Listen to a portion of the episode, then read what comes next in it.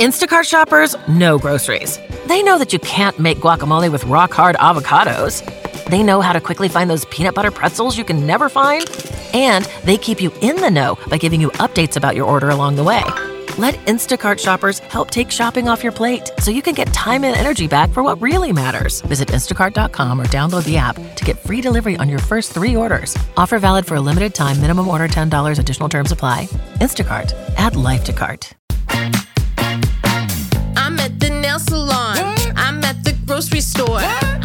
The combination nail salon and grocery store. Wait, she's at the nail salon and the grocery store? I'm at the combination nail salon and grocery store. Groceries through Instacart, delivered to my door. I don't have to choose between acrylics and the grocery store.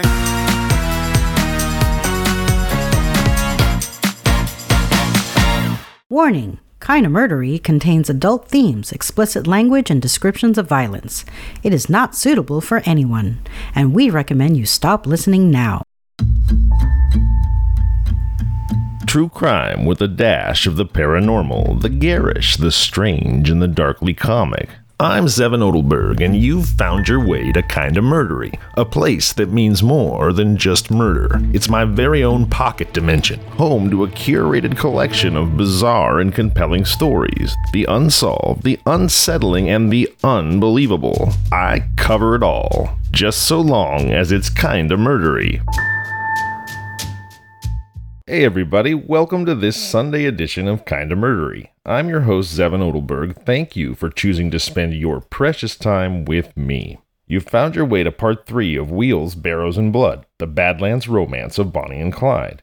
If you haven't heard parts one and two yet, please go back and listen to those now. If you're all caught up, stay right here, and I'm just going to jump straight into the story because we've got a doozy today. As always, I'll rewind just a bit to let you settle into the narrative. Also, corrections and retractions. Listening to the end of part two, I realized that I said that the speeding car was a few hundred miles away. I meant yards, not miles. Obviously, two men sitting on a porch couldn't see a car that was a few hundred miles away. So when you hear that part at the outset of today's story, just know that I mean yards. I am, after all, the furthest thing from infallible. Alright, here we go. Welcome to part three of Wheels, Barrows, and Blood.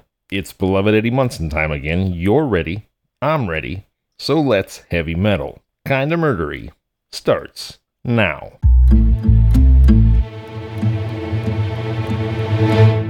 The capture of the Barrow brothers themselves was as far from a solution as ever. They had again dropped out of sight, but heartbreaking past experience told law enforcement that they would not be missing long. And indeed, that dread assumption would prove true. Steve Pritchard, a farmer living on the Salt Fork River, seven miles north of Wellington, Texas, sat on his front porch on Saturday night, April 10, 1933, talking to Lonzo Carter, who lived at the Pritchard home. Pritchard heard the roar of a motor. Looking up, he saw a car speeding down the highway toward them. It was only a few hundred miles away. Well, gee, that fellow is really traveling, he remarked to Carter. Before Carter could answer, the car lurched over an embankment and disappeared. In an instant, flames leaped high in the darkness. Bounding to their feet, Pritchard and Carter sprinted toward the scene of the accident. The fire burned brighter. As they neared, they could see the car. It had landed top down. Illuminated by tongues of flame, two men were tugging a third person pinned in the wreckage. Suddenly, the flames reached out. The pain born scream of a woman split the night. With a final burst of speed, Pritchard and Carter reached the car. Help us! Help us! One of the men pleaded. Facing the almost unbearable heat, the farmers bent their shoulders to the task. The hot metal scorched their hands, and acrid fumes tortured their lungs as their muscles taunted. With a desperate heave, they lifted the car. A red haired young woman was dragged from the tangled mass and carried to the roadside where she writhed with pain. Her arms were seared to the shoulders, and the lower part of her face was white with blisters. Pritchard and Carter looked up and down the road, hoping to stop a passing motorist and get the woman to a doctor. The men with her ran back to the car and jerked something from the rear seat. Where do you live? Angered by the curt tone of the question, Pritchard was about to give a sharp retort. He forgot the intention. Suddenly, the farmers were covered by automatic rifles. Pritchard pointed toward his home. Carry the girl up there. There was nothing to do but obey. With the rifles close at their backs, Pritchard and Carter carried the young woman to the house and laid her on a bed. Quickly, Pritchard prepared a paste of baking soda and spread it on her burns. The gunman moved throughout the house nervously as though uncertain what to do. The woman was suffering terribly. Her groans echoed through the rooms. Plainly, she needed medical attention. Let me call an ambulance, Pritchard pleaded. The girl should be in a hospital. No, no, we can't afford to do that, the outlaw vetoed the suggestion. It's impossible. You'll have to take care of her. For several minutes, the bandits kept the nervous pacing. Then one of them said, You watch these fellows. I'm going back to the car to get the rest of those guns. Left with only one guard, Carter watched his chance. Catching the outlaw in a second's relaxation, the farmer sprang toward the rear door. The desperado whirled. He shouted, Come back here, and raised his rifle, but Carter was gone. He ran madly to a neighboring farmhouse and telephoned Sheriff George Corey at Wellington. Corey picked up City Marshal Paul Hardy on the street and sped toward the Pritchard home. I should kill you for that, the guard threatened Pritchard. Well, I've done everything you told me to do, and I'm not responsible for what that fellow does, the farmer insisted. The bandit seemed to weigh the defense for a moment. Then he said, Well, I guess you're right. A sharp rap sounded at the back door. With a cry of rage, the outlaw whirled and brought his gun into position. Expecting an answering blast, Pritchard leaped to cover. The desperado's rifle roared. From outside there came a scream of pain that froze both men in their tracks and brought a look of surprise and disbelief to their faces. The scream had come from a woman. Springing to the door, Pritchard swung it open. Into the house staggered his daughter in law, Mrs. Jack Pritchard, who lived nearby. Sobbing, she held out her mangled right hand. Hurting the injured woman and Pritchard before him, the outlaw drove them through the house into the front yard. Jumping from her bed at the sound of the shot, the badly burned woman followed. In a moment, the second outlaw panted to the house, his arms filled with rifles. Soon, a car swung into the Pritchard driveway. It skidded to a stop at the back of the house, and two men got out. Sheriff Corey and Marshal Hardy burst in the back door, revolvers ready for action. Finding the house empty, they went to the front porch and peered into the darkness. They were silhouetted sharply against the lights in the house. Unseen by the authorities, the outlaws crept toward them. Slipping alongside the porch, they gained positions behind the unsuspecting men. Suddenly they leapt out, whisked the weapons from the officers, jerked a pair of handcuffs from the pocket of Marshal Hardy, and fastened the pair together. The entire capture was accomplished in one unbelievably fast, coordinated gesture. The surprise had been so complete that the brave effort to resist made by the officers was predestined to failure. Hopelessly trapped, the luckless captives were forced into Sheriff Corey's car. The outlaws piled in after them and fled with their hostages. Pritchard hurried his daughter in law to a hospital where it was said it might be necessary to amputate her hand. Then he organized a search for the kidnapped officers. Fearing that the captives would meet death at the hands of the desperate men, scores of citizens responded to the alarm, and authorities in the surrounding towns stopped all cars in an effort to intercept the abductors. But protected by the darkness, the outlaws in less than an hour dashed from the Texas panhandle into western Oklahoma. Three hours later, while his anxious neighbors still searched, Sheriff Corey telephoned authorities at Sayre, Oklahoma, that he and Marshal Hardy had been released unharmed near Erick, Oklahoma. Their captors, the sheriff said, fled westward toward Pampa, Texas. On the road between Erick and Pampa, officers found Sheriff Corey's car, but the fugitives, taking to side roads, eluded them. After they seized the officers, the desperados drove madly until they crossed the Texas line. Once in Oklahoma, their spirits brightened. They chided their prisoners. You're in a fine pickle, one of the men told the sheriff. I'm Clyde Barrow. Guess what that means for you? Grimly, the sheriff thought that it probably didn't mean anything pleasant. A short distance outside of Erick, the outlaws were met by a man in another car. They talked to him a moment, then the three approached the captives. This is just as good a place as any to get rid of these fellows, one of them said.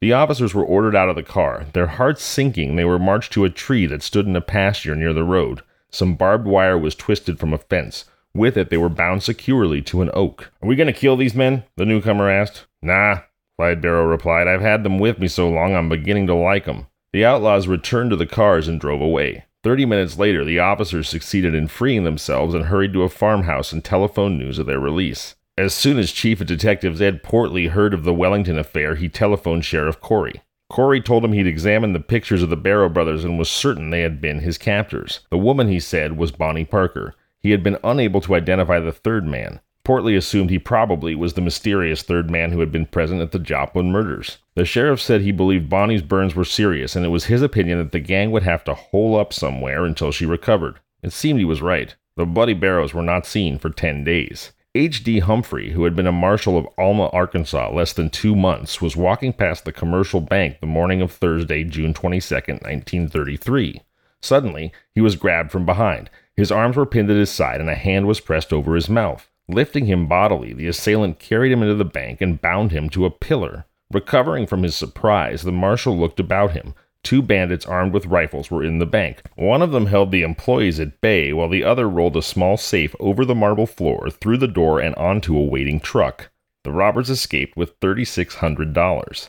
The looting was accomplished before persons passing on the street were aware it was even taking place. By the time the news was spread, the bandits had a good start, and although a pursuit was started, the outlaws succeeded in reaching some inaccessible hideout in the Ozark Mountains. While no one blamed Marshal Humphrey for his unfortunate capture, he was deeply humiliated by the experience. To intimates, he confided that he would never rest until he had sent the bank bandits to prison. The next evening, June 23rd, two bandits rushed into the Piggly Wiggly grocery store at Fayetteville, Arkansas, 50 miles south of Alma, just at closing time. Shouting threats of death at the clerks, the outlaws emptied the cash till and fled toward United States Highway number 71 toward Alma. Witnesses to the robbery obtained good descriptions of the bandits and their car, which was a 1933 model Ford carrying Indiana license number 225 464.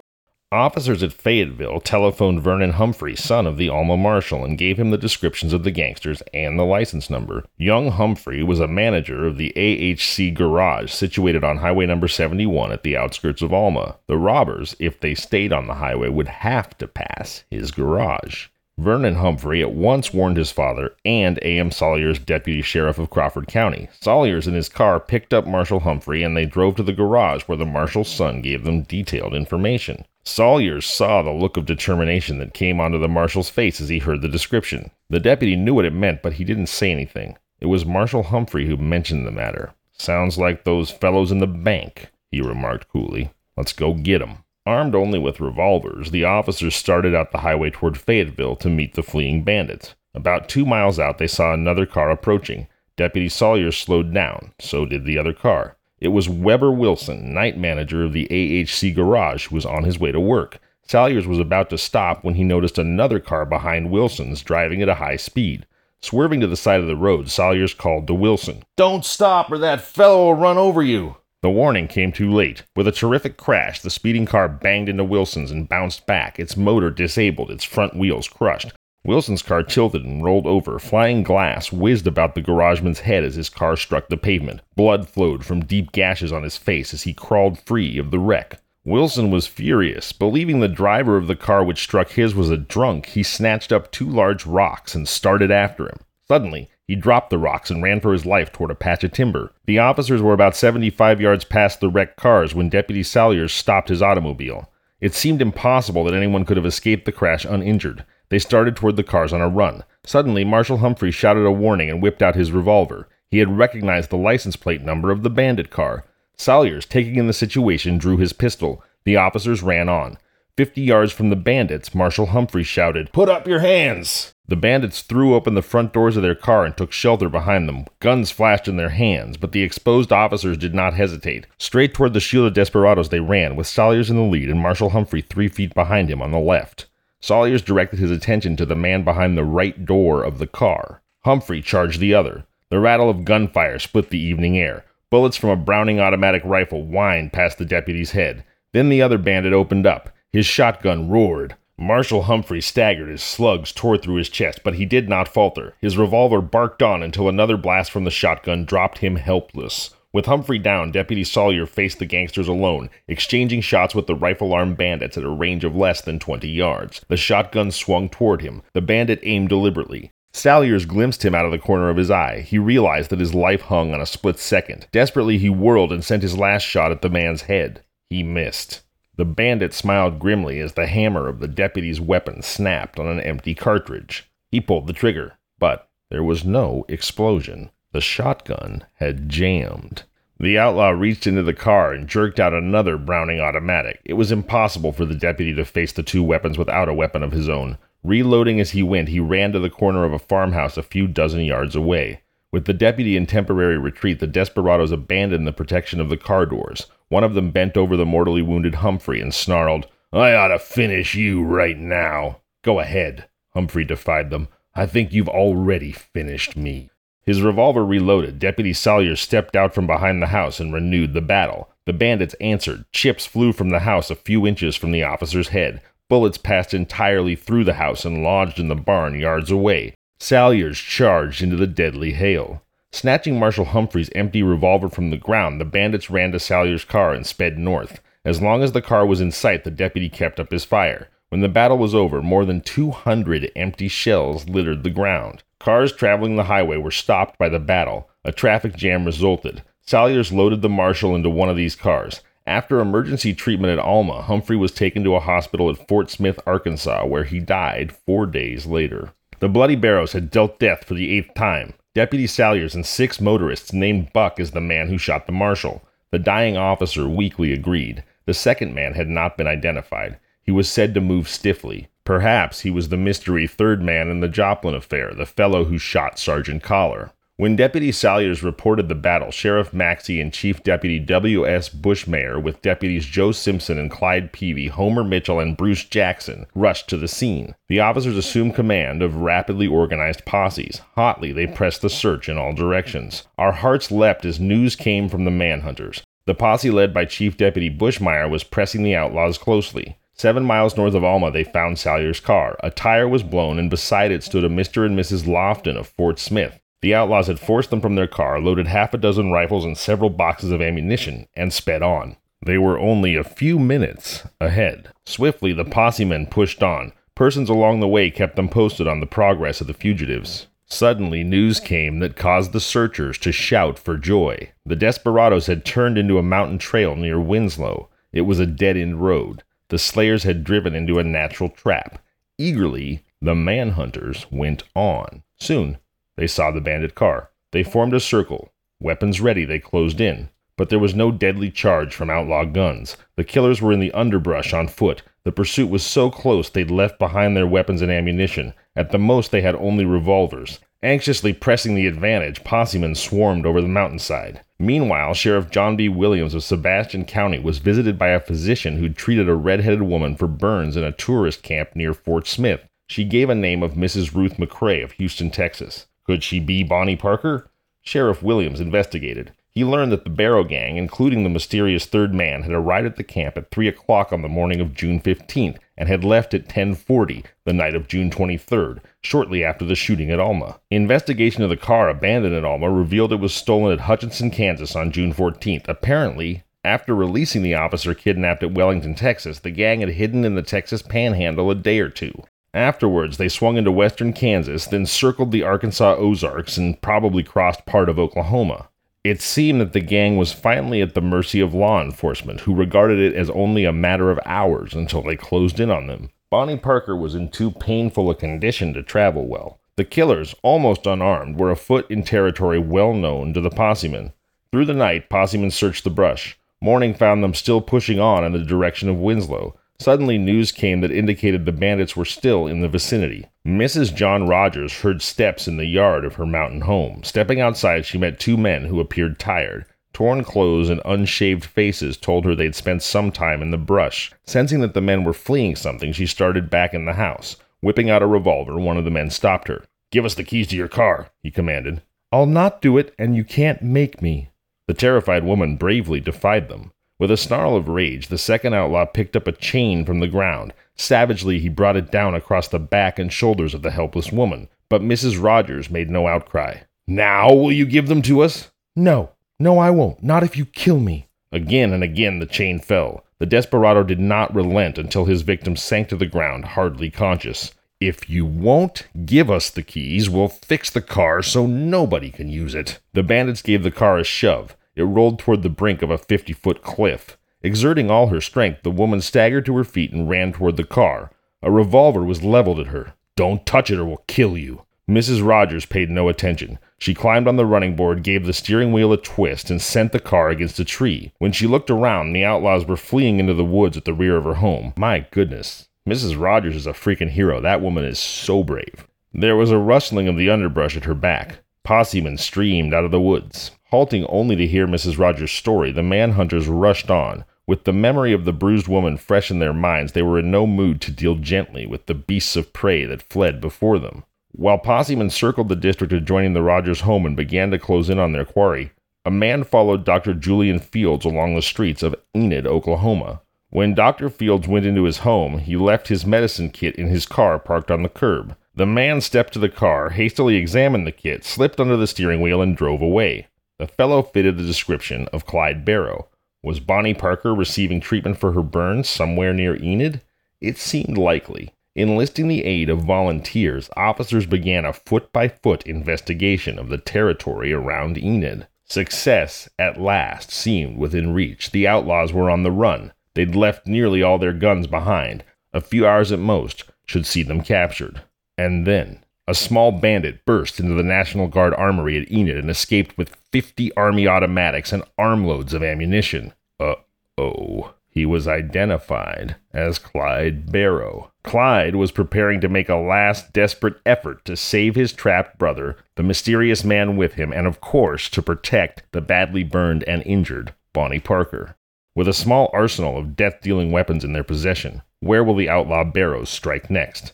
How many more lives will be snuffed out before these desperados are captured? Is Bonnie Parker through, or will she again play a part in the murderous depredations of the vicious gang? We'll find out as Kinda Murdery continues after the break.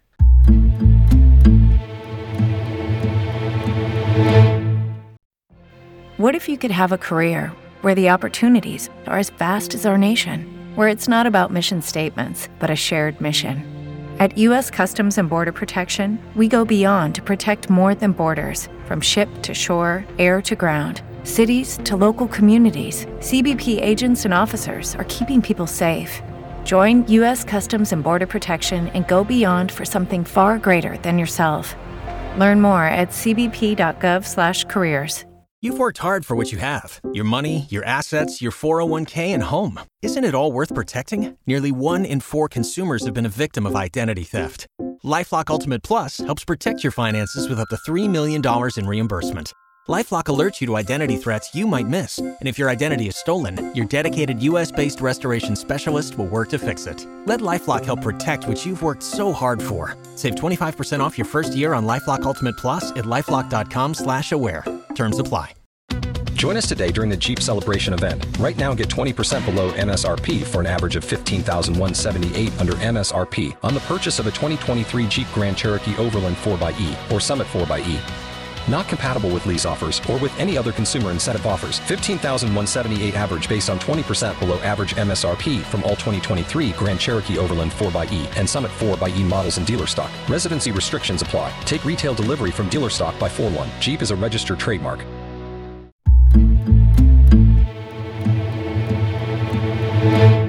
And welcome back, everyone. Thank you for taking a moment to support the brands who support Kinda Murdery.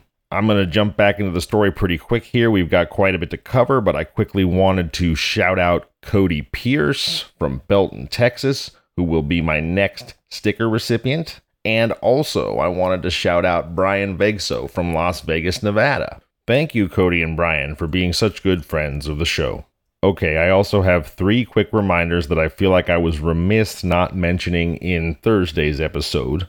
The first, as you know, is that I have cerebral palsy and that I would love for Kinda Murdery to become a support network for people with disabilities. So if you or someone you know has a disability, physical or otherwise, and they'd like someone to connect with, someone to reach out to for support, please feel free to contact the show, kindamurdery at gmail.com or at kindamurdery on all social media. I think it's so important that we continue to share stories of the unique experiences that people with different challenges go through. Speaking of challenges, that leads me to my second reminder. Please don't forget if you're struggling with depression, suicidal thoughts, mental health, or substance abuse issues, there is a new free three digit number, 988. Program it into your phone. If you're in acute crisis, please do dial 988, where you will be connected immediately with someone who's there to talk to you with someone who cares. And please do remember that you're loved and people do care.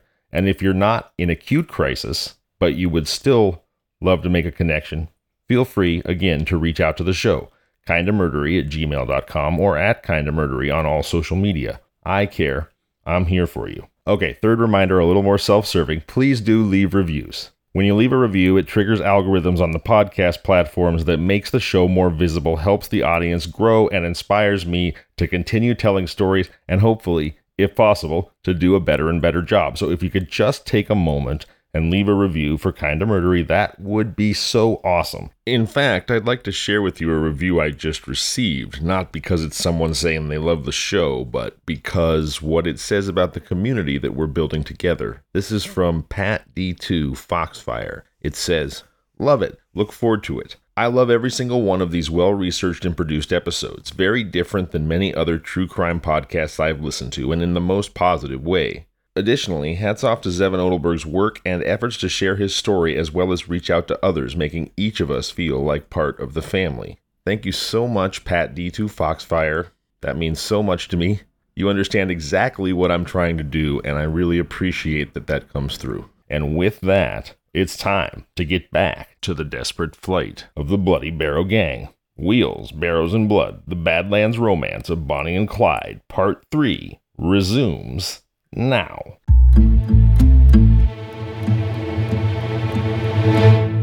Success at last seemed within reach. The outlaws were on the run. They'd left nearly all their guns behind. A few hours at most should see them captured. And then a small bandit burst into the National Guard armory at Enid and escaped with 50 Army automatics and armloads of ammunition. Uh oh. He was identified as Clyde Barrow. Clyde was preparing to make a last desperate effort to save his trapped brother, the mysterious man with him, and of course to protect the badly burned and injured Bonnie Parker. Every precaution was taken to guarantee that the possemen would be able to match arms with the Bloody Barrows. Scores of rifles and a dozen machine guns were rushed into the mountains. Scouts were sent ahead of the main body of the posse to guard against ambush. Everyone regarded a battle as imminent. In the midst of this almost military movement, a story came to us through underworld informers in Dallas, hundreds of miles away. Clyde Barrow, it's being whispered in various dives, had reached his brother Buck. They had slipped through the posse lines in the dark and were speeding north with the weapons stolen from the Enid Armory, intending to release a brother from the federal penitentiary at Leavenworth, Kansas. We'd never heard before that there was a barrow in Leavenworth and considered the story a ruse to divert our attention from the manhunt. Nevertheless, we notified the United States Bureau of Investigation, which sent agents to Leavenworth to investigate. They found a man named Barrow in prison, but after exhaustive examination proved he was not related to the killers. The careful search in the Ozarks extended into two days. Then, on July 18, 1933, three men and two women in a Ford sedan swept into Fort Dodge, Iowa, and robbed three filling stations in quick succession. Victims went to the office of Willis Belknap, chief of the Police Bureau of Identification, and identified pictures of the Barrows, Blanche Caldwell Barrow and Bonnie Parker. They were unable to point out the third man. Bonnie Parker, they said, still wore bandages on her arms. Word that the Barrow Gang was back in that part of the state spread quickly. The next morning, a farmer reported to Police Chief John P. McCrae that a group fitting the description of the bandits had camped on his place several days prior to the robberies. The chief found the campsite strewn with bandages smeared with salve. A physician identified the ointment as a brand commonly used in the treatment of burns. Hours before Chief LeCrae visited the camp near Fort Dodge, three men and two women in a Ford sedan drove to the Red Crown Cabin Camp at the junction of United States Highway 71 and Missouri State Highway number 59, six miles southeast of Platte City, Missouri. It was 10 o'clock the night of July 18th. The car stopped at twin cabins connected by a double garage. The men and one woman remained in the car. The second woman, whose hair was red and who wore bandages on her arms, sounds like Bonnie Parker to me, rented the cabins for the night from Delbert Crabtree, attendant at the filling station operated in conjunction with the tourist camp. She paid in small change. Two men and one woman moved into the cabin on the left as one faced the building. The other man and a woman took the cabin on the right. The car was run in the garage at once and the doors were closed. Shortly, the red haired woman returned to the filling station and purchased five sandwiches and five bottles of beer. Again, she paid in small change. The cabin rental was renewed the next day by the red haired woman who purchased chicken dinners that came to $10. The bills were paid with nickels, dimes, and quarters. The men and the second woman never showed themselves outside of the cabins. The afternoon of Thursday, June 19th, Crabtree related these unusual circumstances to M.D. Hauser, his employer. That evening, Hauser reported the matter to Captain William Baxter in command of the Kansas City area of the Missouri State Highway Patrol. Suspecting from the descriptions that the gang was the Barrows, Captain Baxter hurried to Platte City to confer with Sheriff Holt Coffey of Platte County.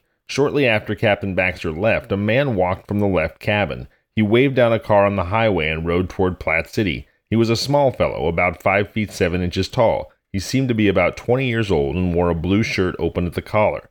He wore no hat. Captain Baxter and Sheriff Coffey decided to raid the cabins. The captain took Sergeant Thomas Whitecotton and Patrolman L.A. Ellis from his force. The sheriff called in Deputy Sheriffs George Borden and Lincoln Baker, Deputy Constables Byron Fisher and Thomas Hullett, and his son Clarence Coffey, 19, who was not deputized. The group went to the junction to look over the situation and plan the attack. Sheriff Coffey proposed to raid the place at once. Captain Baxter was in favor of waiting for the suspects to emerge. He questioned the legal status of the raid. The officers had no search warrant. D.R. Clevenger, prosecutor of Platte County, walked into a Platte City drugstore about 8 o'clock. He noticed a small man at a counter purchasing bandages and salve.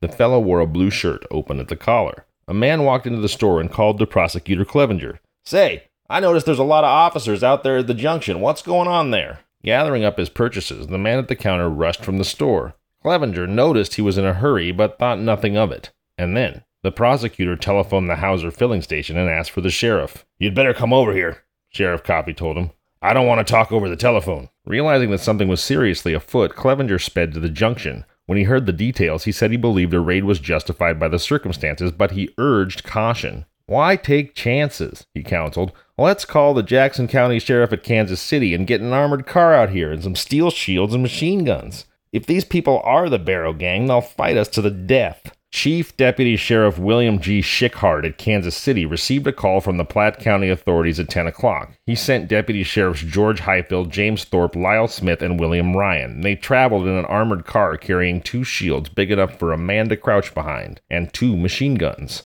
Meanwhile, unseen by the officers, the young man who had rushed out of the Platte City drugstore crept into his cabin. When the Jackson County officers reached the junction, everything seemed quiet. The lights in the cabins had been out since 9 o'clock.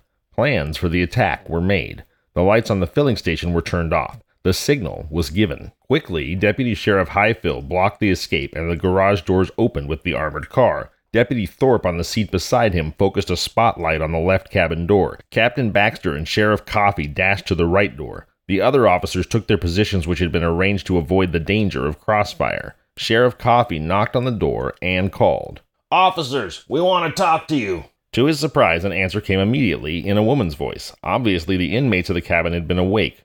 Sure thing, officer, as soon as we get dressed. There was the sound of movement inside. In a moment, the woman spoke again. The men are on the other side. A metallic click came from within. Warned by it, Sheriff Coffey shouted, You'd better come out! A man screamed, Let 'em have it! There was a roar of gunfire. Bullets rattled on the steel shields as the officers swung their machine guns into action. Lead poured both ways through the garage doors. Bullets tore into the cabins. The officers were shooting largely by guess. The desperados evidently were firing from the inside doors connecting the cabins with the garages. Sheriff Coffey raised his head above his shield in an effort to definitely locate the bandits. His son Clarence saw what he was doing. Recklessly exposing himself, the boy rushed towards his father. Keep your head down, Dad! Keep your head down! As Sheriff Coffey ducked, a bullet struck him in the neck. He looked toward his son. Suddenly, the boy pitched to the ground. A bullet had smashed into his right arm, and another had struck him in the cheek. Oh no. Furious fire showered on the armored car. Instantly, the officers in it became aware that the bullets from the high powered rifles inside the cabin were penetrating the car's steel sides as though they were paper. Deputy Highfield winced. I'm hit through both knees, he said calmly to Thorpe. Deputy Thorpe swept his machine gun across the front of the garages, hoping for a chance hit. A bullet broke the window at his head. He started to swing the gun again. It refused to fire. A chip of glass had lodged in the mechanism. Thorpe worked hopelessly at the worthless weapon, tried to get it to work. Get out, Highfield said. There's no use both of us getting killed. We're together, Thorpe responded. You handle the steering wheel, I'll shift the gears. With bullets whizzing around them, the deputies got the car in motion. It backed away from the garage doors. Lead still thudded into the body. A shot short circuited the horn so that it sounded continuously. Believing the horn was a signal of some sort of effort, the other officers rushed toward the car. In that instant of confusion, the bandits burst from their cabins. Flame flashed in the night as the officers reopened their fire. Two women and a man appeared first. The women using mattresses as shields, and the man firing two pistols, one with each hand. A motor sounded inside the garage. A man swung open the garage doors and hopped on the running board as the car emerged. The women dropped their mattresses. With a pistol in each hand, they joined the battle. Suddenly, a woman's scream pierced the air. One of the men pitched on his face.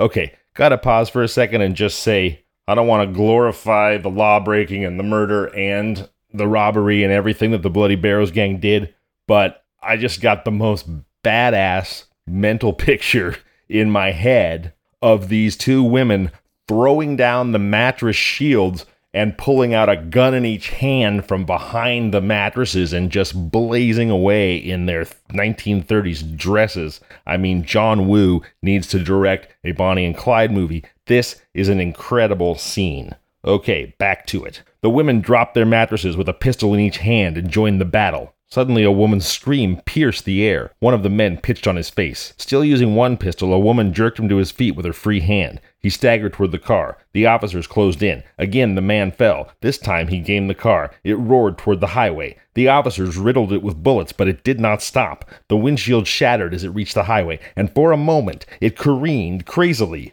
A woman screamed in pain. The car was righted and sped away in the direction of Platte City. Clarence Coffey was rushed to Bethany Hospital in Kansas City, Kansas, and Deputy Highfield was taken to St. Joseph's Hospital in Kansas City, Missouri. Neither was critically wounded. Sheriff Coffey did not stop to have his own wound dressed. Believing the outlaws would pass through Platte City in an effort to reach St. Joseph, Missouri, he telephoned Platte City. Guards were quickly posted at the entrances to the city. When the desperados did not appear there within a few minutes, it was evident they had turned off the main highway.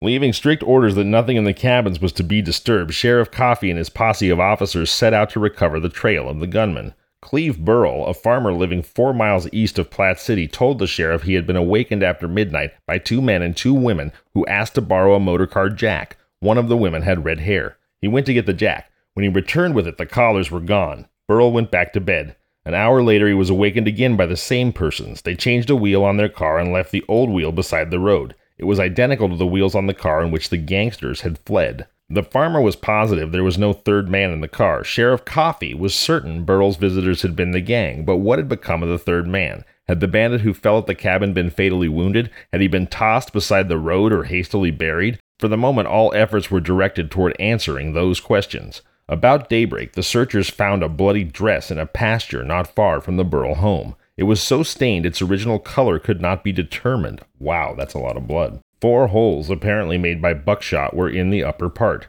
Near the dress, a blood-stained newspaper was spread on the ground. Fresh car tracks led up to it as though a wounded person had been stretched out on the paper and treated under light from the car. Sheriff Coffey believed the bandits had left the wounded man in the pasture while they changed the wheel, returning for him later. But what did the bloody dress mean? Had the woman who screamed been wounded too? The United States Bureau of Investigation had been after the Barrow Gang ever since the robbery of the Enid Armory. Sheriff Coffey now called on that department for help, which was given at once. Federal agents asked all hospitals to bring about the detention of any person seeking treatment for gunshot wounds. Cooperating in an effort to trap the gang, WDAF, the radio station of the Kansas City Star, broadcast the request and descriptions of the fugitives. 270 exploded shells in the cabins at the junction showed how desperate the resistance of the desperados had been.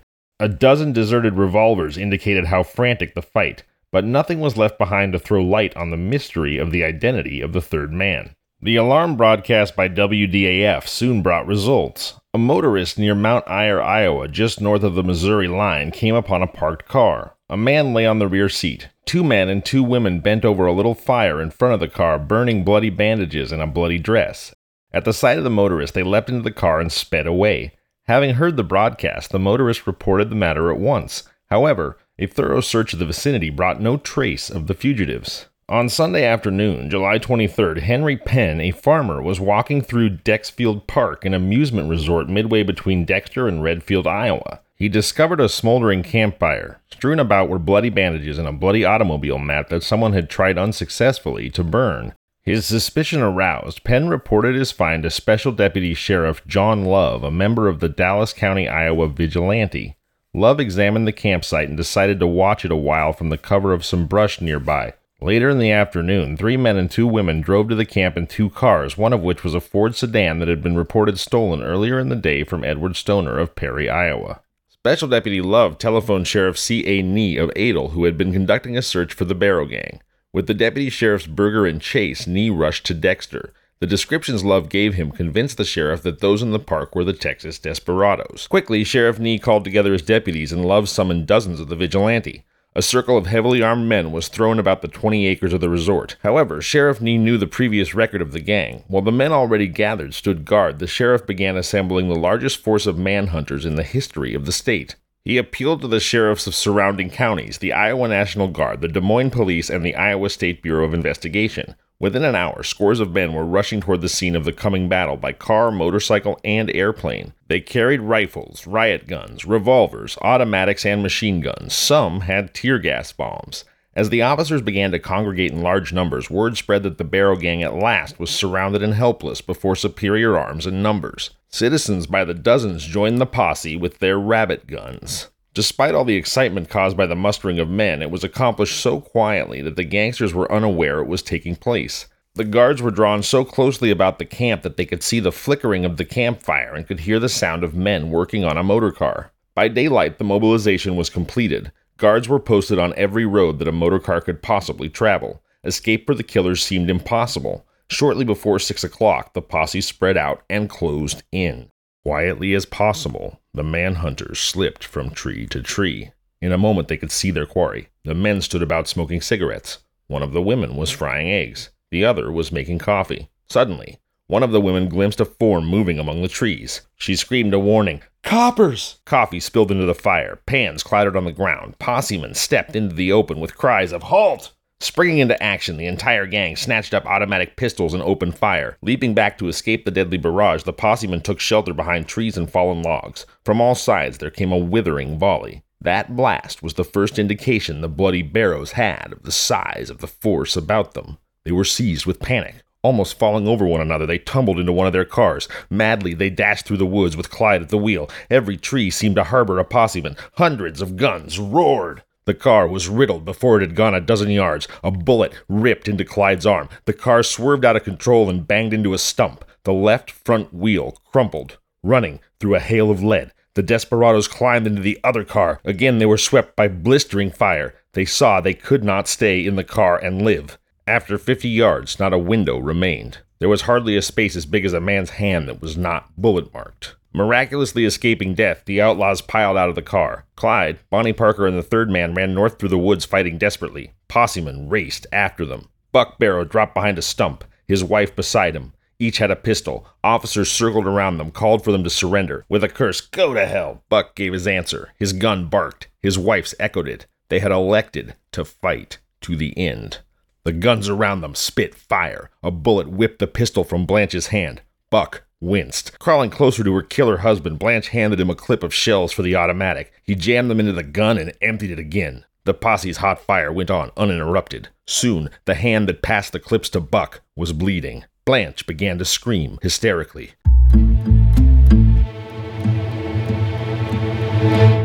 And we're going to pause our story right there. Please rejoin me on Thursday, September 1st, for part 4 of Wheels, Barrows, and Blood The Badlands Romance of Bonnie and Clyde. And while we're talking about romance, we ought to give credit to the obviously devoted love of Buck Barrow and Blanche Caldwell Barrow, who currently are facing a hail of bullets. All right, I look forward to seeing you on Thursday, September 1st as the loose cannon story of the Bloody Barrows continues. Thank you so much for choosing to be here with me. I'm Zevin Odelberg, and this has been Kinda Murdery.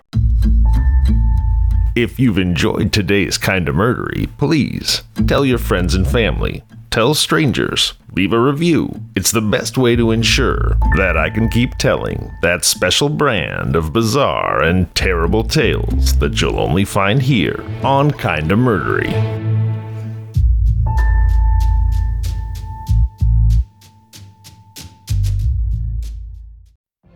What if you could have a career where the opportunities are as vast as our nation, where it's not about mission statements, but a shared mission? At U.S. Customs and Border Protection, we go beyond to protect more than borders from ship to shore, air to ground, cities to local communities. CBP agents and officers are keeping people safe. Join U.S. Customs and Border Protection and go beyond for something far greater than yourself. Learn more at cbp.gov/careers. Waiting on a tax return? Hopefully, it ends up in your hands. Fraudulent tax returns due to identity theft increased by 30% in 2023. If you're in a bind this tax season, LifeLock can help. Our US based restoration specialists are experts dedicated to helping solve your identity theft issues. And all Lifelock plans are backed by the Million Dollar Protection Package. So we'll reimburse you up to the limits of your plan if you lose money due to identity theft. Help protect your information this tax season with LifeLock. Save up to 25% your first year at LifeLock.com slash aware.